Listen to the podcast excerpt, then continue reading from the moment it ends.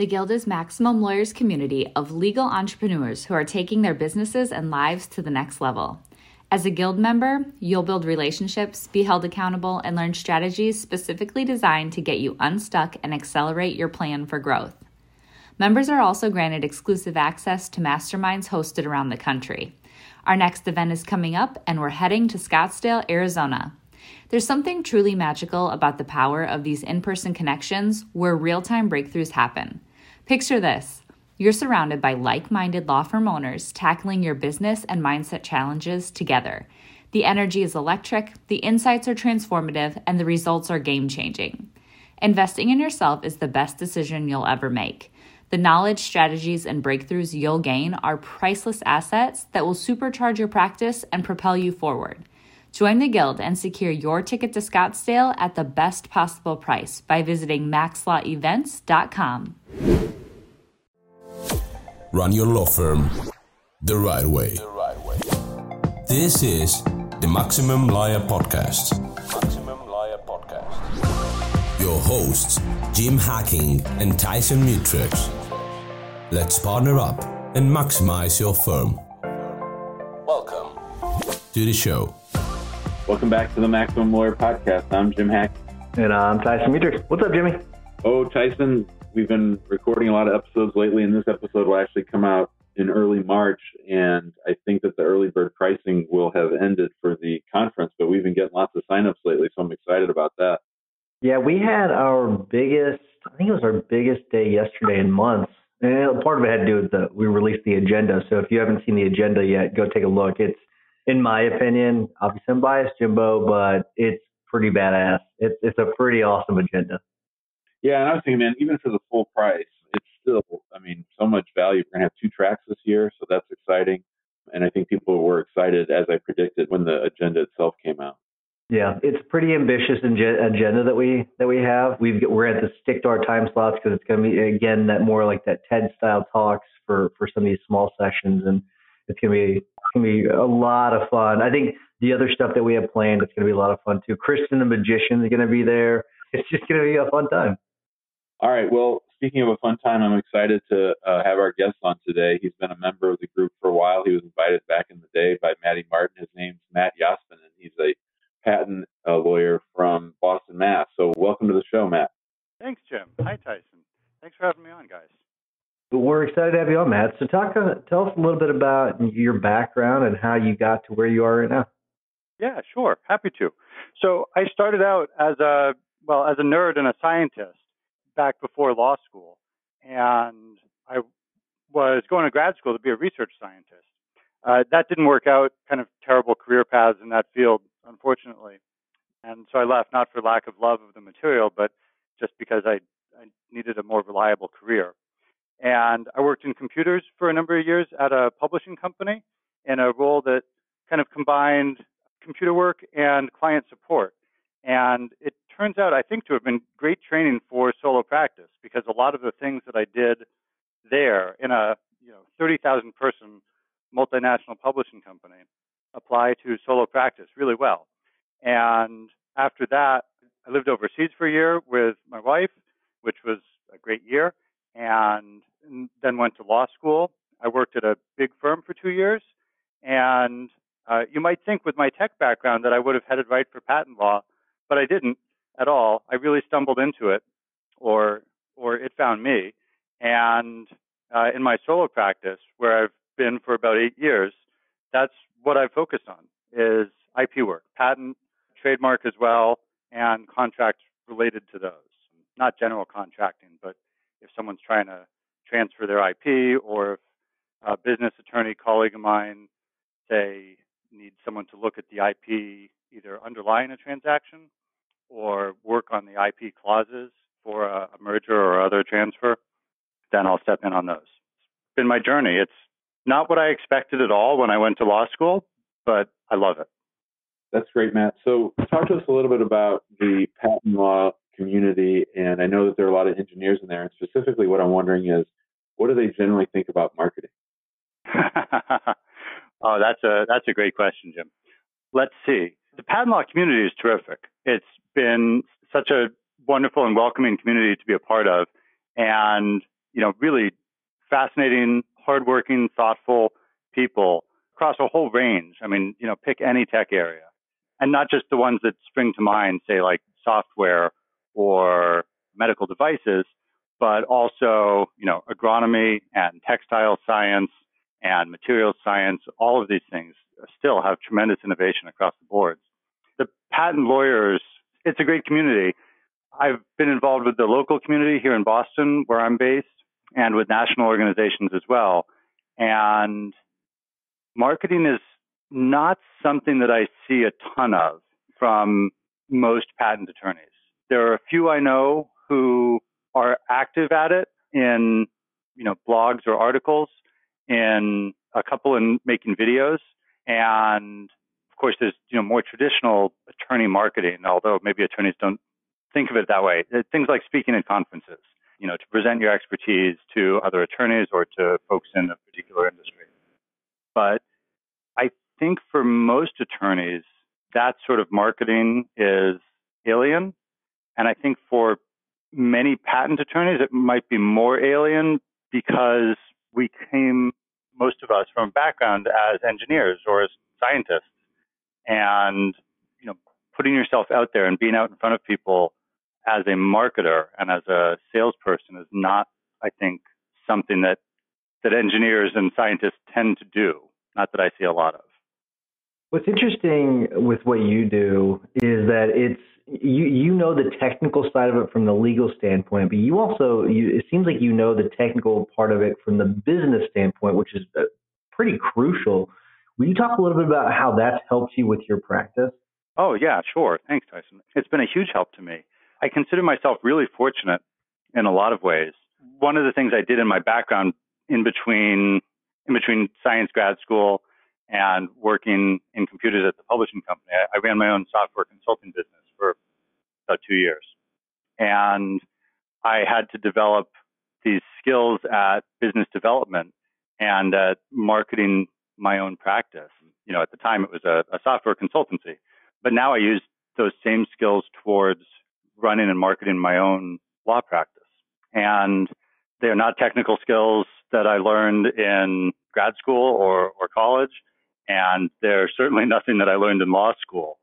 They are, I don't know, I don't want to say soft skills because I hear that phrase used and it, I feel like it denigrates those skills in some way and they are crucial. I couldn't run my practice without the the software stack that I use or without the marketing marketing practices that I've you know read about that I've learned from people who've been doing it some in the legal field some not there's a host of business books that I've read on marketing and on you know relationship building and client management that have been I think as important as any legal skills to to running my practice. I think most lawyers would say the same. What do you guys think? Absolutely. Yeah, I think absolutely too, for sure. Matt, talk to us a little bit about that tech stack. Like, talk to us about. I, I don't even know how your workflow. Like, how does a new case come in, and then how do you process it? Yeah, sure. So I get my work mostly from two avenues at present. One are referrals, and one are people finding me online. People find me online from blog posts, from you know searching on Google, and they they see my blog posts or my videos now, which I need to credit you guys and the Maximum Lawyer Group for because it's it's you who have motivated me to finally make videos. So thank you for that. People find my reviews because I ask clients to review me. And I know, I mean, to you guys, it's not news, right? But when people search for an attorney and they see a bunch in a result on their, you know, internet search engine of choice, right? and one of them has a bunch of good reviews and another doesn't, they're going to go with the person who has the good reviews. And I also get clients from referrals, you know, other attorneys, other, you know, just anybody I know. When I get a contact, my my workflow now is to suck that in, to I push people to an online form that I've built that walks them through four or five short pages and gathers info on, you know, background info, who they are, who they work for, if anyone, who would the client be? What kind of work would it be?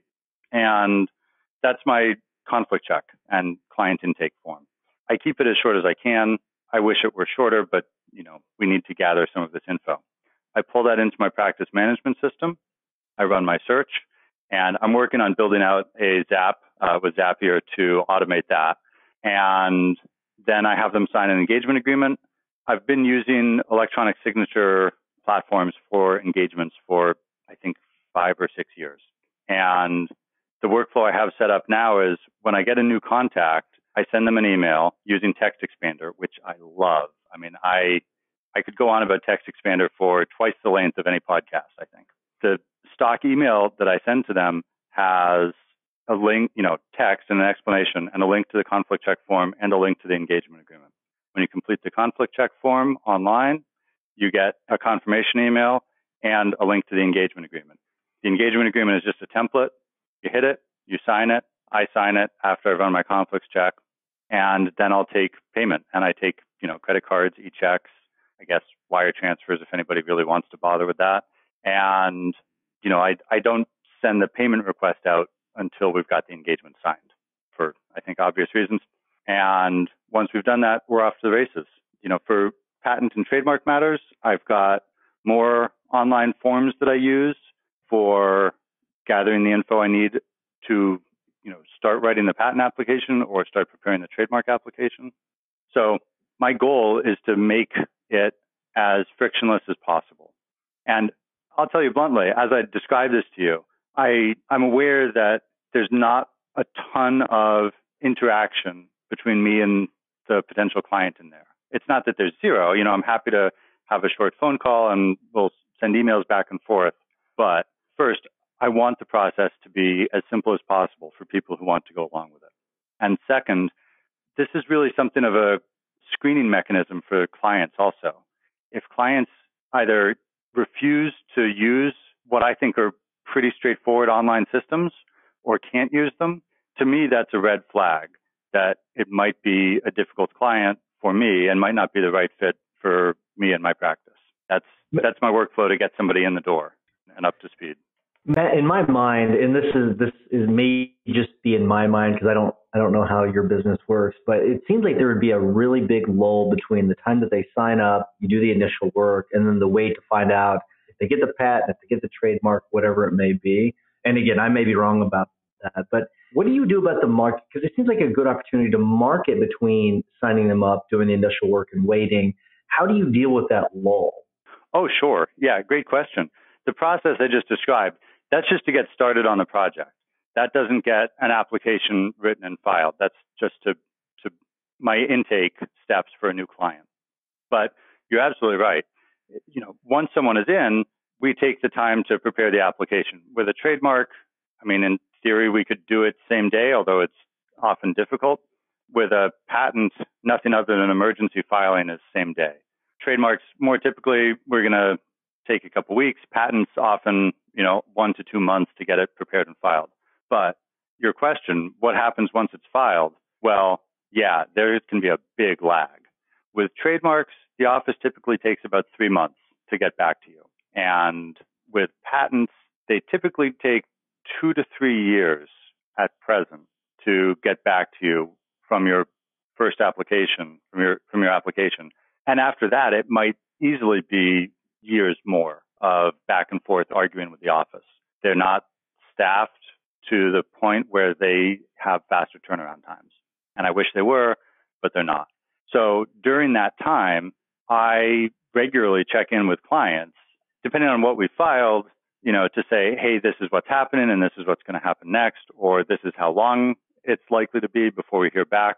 And I want to tell you about one other software product I use to help me manage that It's a subscription service called SaneBox, based here in Boston, and it's for email management and email filtering, and it does a great job of that. And it's got this reminder feature where when you send a message, you tell it, I want this back in my inbox, you know, at either on this day or at this time or after so many, you know, days, weeks, months have passed and it shows back up. It is effective and it's simple and it's the lightest weight reminder system that I've found because things just reappear in your inbox when you want them to. Huge plug for it. So, Matt, uh, everything you said so far with the automation sounds great. Do you have help with your team? Well, I don't at present. I've tried a VA in the past, and I think I should blame myself. I think I didn't choose wisely enough, and it didn't work out. I would like to, and I've considered a lot of the remote answering services. Uh, I think maybe I'll let you guys plug one, but the, the one that I want to demo and try is Smith.ai, and I, I think you guys know them. I think for me, that's the logical next step. You know, my practice is not like a real estate practice where I've got crazy high volume of clients all the time. And that's not the practice that I've wanted to build. But the phone for me, and I think this is true for many attorneys, can be a distraction in the middle of something. And I know it's better if it gets answered. And I just can't do that all the time as a solo. So I think that's the, the first place that I want to look for outside help. So let's go down this path a little bit more though. So you you you are solo now. Let's say five years from now. Where where are you in five years? Where do you want to see yourself? Where are you in ten years? You know, like where are you in twenty years? Uh, I'm curious about where you see this thing going. Because uh, I think with with IP law, it's similar to some other practice areas where you can actually drive traffic with it, which is what I find interesting. It's like selling a product where you can push it because I, I'd say probably everyone listening to this has an idea in their brain about a patent that they want. And so you, you, I think you come up with some clever ads to drive traffic. So, but maybe you don't want to do that. So where, where are you seeing this thing headed? Yeah. Um, yeah, that's a great question. Um, first, I would say, you know, anyone who's listening to this, if you've got an idea in your head and you think you want to explore patent, you know, consider giving me a call. I'd be happy to chat with you about it. Give them a call. Absolutely. 617-340-9295 or my nice. email is hello at yospinlaw.com. Nice. Love it. Love Thank it. you guys. Yeah, yeah. So uh, that aside, I'm not certain. Uh, you know, I've I've been solo for about eight years, and the the practice that I have now is terrific for me and my life. Uh, you know, I'm married. I've got two young kids. Our lives are busy and full and happy, and I like the level that my practice is at. It's something that, you know, I can do on the road if I need to attend to it while we're on a trip. And I can do it from, you know, from my office, from a coffee shop, from the library in a town, anywhere I can sit down and have decent internet, I can run it. If I were to grow, I would definitely maintain that virtual model. And I think that's a challenge, you know, because if you hire someone who's not very experienced, they you know they need and they deserve a lot of training and supervision. It's a challenging area of the law, and I've had student interns over several semesters. Uh, not this semester. I just felt I couldn't take one on and give them the supervision that the student would need. But the pre- previous, I think, five, six semesters, I'd had a student intern. And it's a great experience for me and for them, but it's also made it clear to me that someone right out of school is going to need a large amount of training. There's there's no way around that. And you know, right now I am not looking to hire anyone or grow my practice beyond what I can do myself. And 5 years from now as you know my kids are in high school, it might be more attractive you know, 10 years from now when my kids are in college or out of college, uh, it could make a lot more sense for me. 20 years from now, yeah, I think by then I would probably want to because I know, you know trying to sell a solo practice at, you know, when you're nearing retirement is a really hard thing to do. You know, I've spoken with colleagues who are, you know, farther into practice than I am and with colleagues who work with attorneys and other uh, small businesses you know, attorneys in solo and small practices and other, you know, non-attorney small businesses about having a transition plan and trying to value and sell your business at the end of your practice when you're ready to retire. And it's a hard thing to do as a solo. So, you know, maybe 10 years from now is when I feel like I'm ready to start on hiring and training but ask me in three years, and maybe I change my mind. We'll pause for a word from our sponsor, who is Smith AI that Matt just mentioned. Thanks to our sponsor, Smith AI. Smith AI is a superior receptionist service for law firms, trusted by many maximum lawyers, including me. At my immigration practice, the hacking law practice, Smith's friendly US based receptionists respond to potential clients in English or Spanish, screen and schedule new leads, and even take payment for our consults. The best part is that they don't just handle these conversations by phone, they also have live agents and chatbots capturing leads on our website through their chat widget. They serve as our friendly gatekeepers while my team and I work uninterrupted. We get new clients and we get work done. How awesome is that? If you're in a solo or small firm, I know you'll appreciate this. Plans start at just $70 a month for calls and $100 a month for chats. They even offer a totally free chatbot, so there's no excuse. Try Smith AI today and see for yourself why attorneys like me say Smith AI receptionists are the secret to business growth. Smith AI offers a free trial, and Maximum Lawyer listeners get an extra $100 discount with promo code MAXLAW100. That's M A X L A W 100. Sign up and learn more at www.smith.ai. Trust me when I say don't let another day go by. Try Smith AI. We're back with Matt Yospin. He's a patent lawyer out of the Boston, Mass area. We're glad to have him on the show. I think that's the first time we've had a guest actually plug their service on our show, and I think that's great. Uh, wait, Matt, wait. Should should I be embarrassed about this? No, no. absolutely not. It's great. I, I actually think, sort of like with immigration, a lot of lawyers don't know where to send patent lawyers, and because it's federal, you can do it in all 50 states, which is great. Uh, That's true. Matt, one of the things that I've noticed and that caught my eye this year is that you have been posting a video every day for uh, all of 2020. Talk to us about that process and how you've enjoyed it or, or what you've learned. Ah, well, first, as I said earlier, credit to, to you guys and the Maximum Lawyer Group for getting me to do this. And I have a confession to make. I have been meaning to make videos for marketing for about four years, and I have been procrastinating the entire time on it out of fear of doing it badly and fear of looking like a buffoon and, you know, not liking the way my voice sounds and just making up any sort of excuse that I can for myself for not making videos. And when I saw you post the challenge, I thought, okay, I'm going to make myself do this and I'm going to figure it out. And I've really enjoyed it. It's been a tremendous challenge. You know, the, the Maximum Lawyer Group and some other people I know, many people have been, uh, let's say, not shy about giving me feedback, which I really appreciate. I'm going to, I'm to give myself another plug. If you're if you're listening to this, please give me any feedback you have about my videos. I welcome it because I want to make them as good as I possibly can. One challenge for me uh, that I'll point out in particular is that I wear glasses and I can't take them off. I would not be able to see my camera from two feet away. And so having lights reflecting in my glasses was a significant challenge.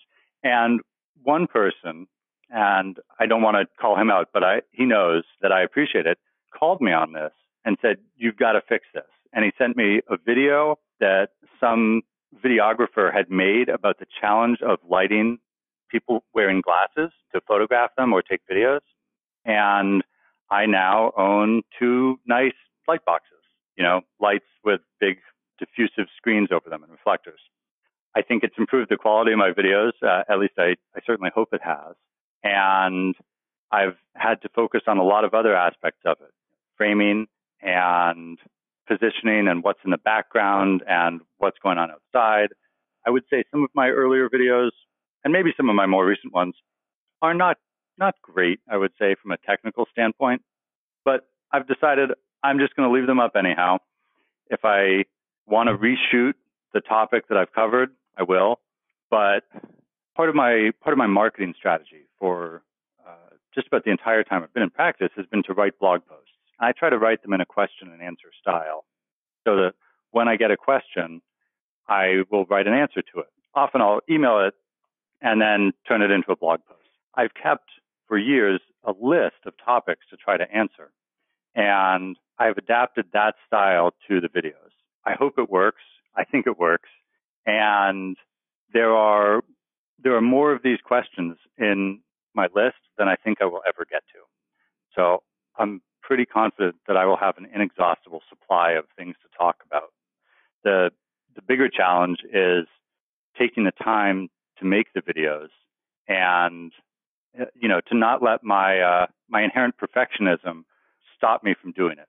And really, I think that's that's one of the biggest reasons that I waited on doing this, procrastinated on doing this, and I've had to push myself to apply the 80-20 rule and just go forward with it with you know done is better than perfect and get videos out there. All right, so I hate to do this, Matt, but I've got to go to court, and so I've got to wrap things up. Before I do, I want to remind everyone to go to the Facebook group, get involved there, but more importantly, sign up for the conference because we just post the agenda, and if you don't go, you're missing out. Sorry, you're going to have FOMO. you are definitely going to have FOMO because it is the best agenda we put together. It's going to be the best conference we put together, and I can already, I'm confident in telling you that already. It's pretty awesome.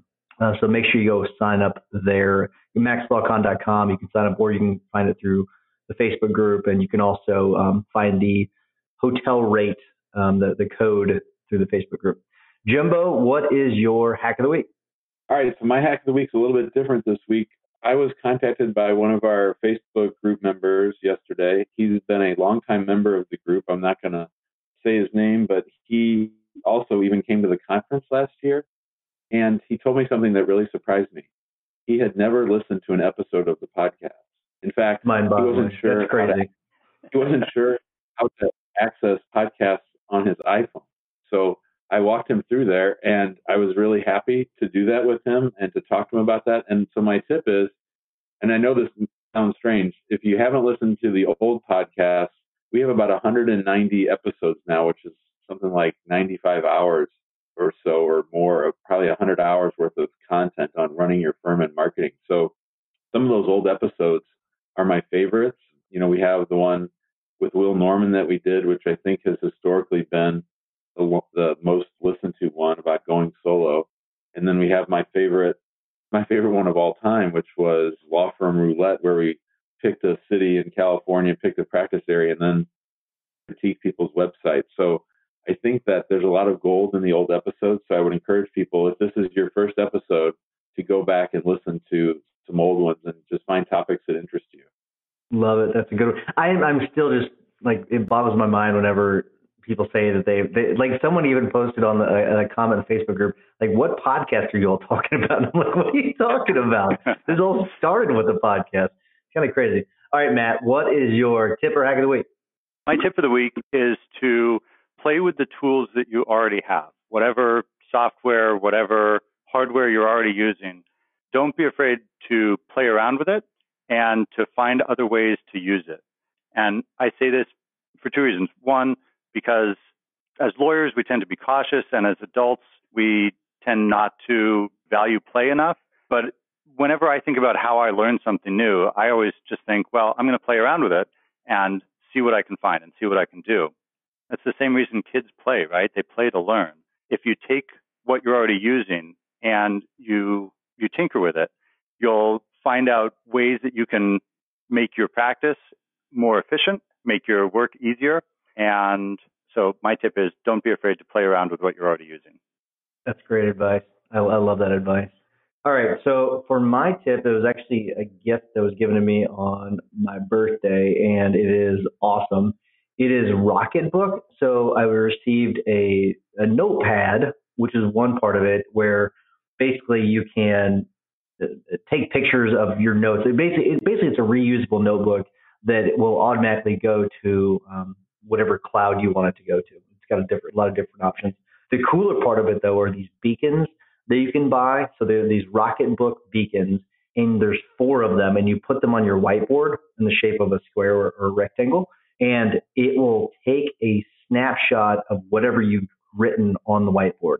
So if you ever found yourself taking pictures of the whiteboard to save what you had just uh, drawn on the whiteboard, you don't have to do that anymore. You, you put the beacons on the wall, you do snap it with your phone, but then it automatically will save to whatever cloud service you want it to. So I, you can have it set up. You have multiple sources you can set up to. You can have it texted to you. You can have it Slack to you. You can have it go to um, Dropbox, Google Drive, a lot of other different ones. It's it's freaking awesome. It's it's it's it's really cool. So it's it's really easy to use. I set it up yesterday, used it right away. Super easy. So, all right, Matt. Thank you so much for coming on. It's been a lot of fun. We really appreciate it. Tyson, Jim, thank you both so much for having me. This has been a real pleasure. I'm looking forward to meeting you guys at the Maximum Lawyer Conference this June. Thanks, Same, buddy. likewise, likewise. Thanks, guys. Thanks. Thanks for listening to the Maximum Lawyer Podcast. To stay in contact with your hosts and to access more content, go to MaximumLawyer.com. Have a great week and catch you next time. Hey, this is Tyson Mutrux again, and really quick, I want to thank you so much for listening to the Maximum Lawyer podcast. I hope you enjoyed this episode, and if you did, can you imagine what it would be like to experience this for two days with 300 other insane maximum lawyers who are just like you, think like you, believe like you, and have a vision like you? If you'd like to do that, then you need to be at this year's Maximum Lawyer Conference coming up very, very soon. If you don't have your tickets yet, go to maxlawcon.com. It'll give you the ability to come to a place with a whole bunch of people who think like you, believe like you, who see visions like you of what they can create and what they can become. Maximum Lawyer Conference is not just a marketing event, it's not just a personal development event, it's both of those things wrapped into one. And as an experience, it will change your life forever. So make sure you get your tickets. If you haven't yet, go to maxlawcon.com and get your tickets. After you get your tickets, you'll be there with 300 other insane, crazy, fun maximum lawyers talking about how to grow their businesses, sharing all of the best marketing secrets, the things that are working today. You've got to get your tickets now by going to maxlawcon.com. Thanks so much, and I'll see you in St. Louis.